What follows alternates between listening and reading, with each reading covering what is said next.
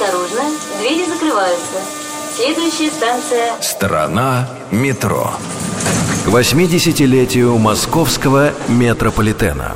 С первых дней работы московского метро высказывались идеи создания музея, посвященного его истории.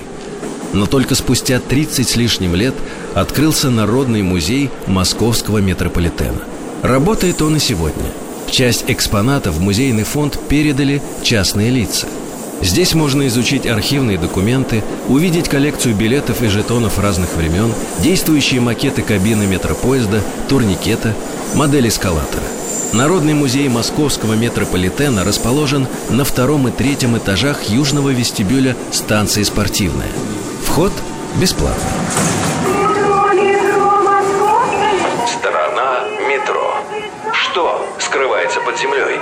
Полная версия по субботам 6 вечера, а также в любое время на сайте Радио Маяк и в подкастах iTunes.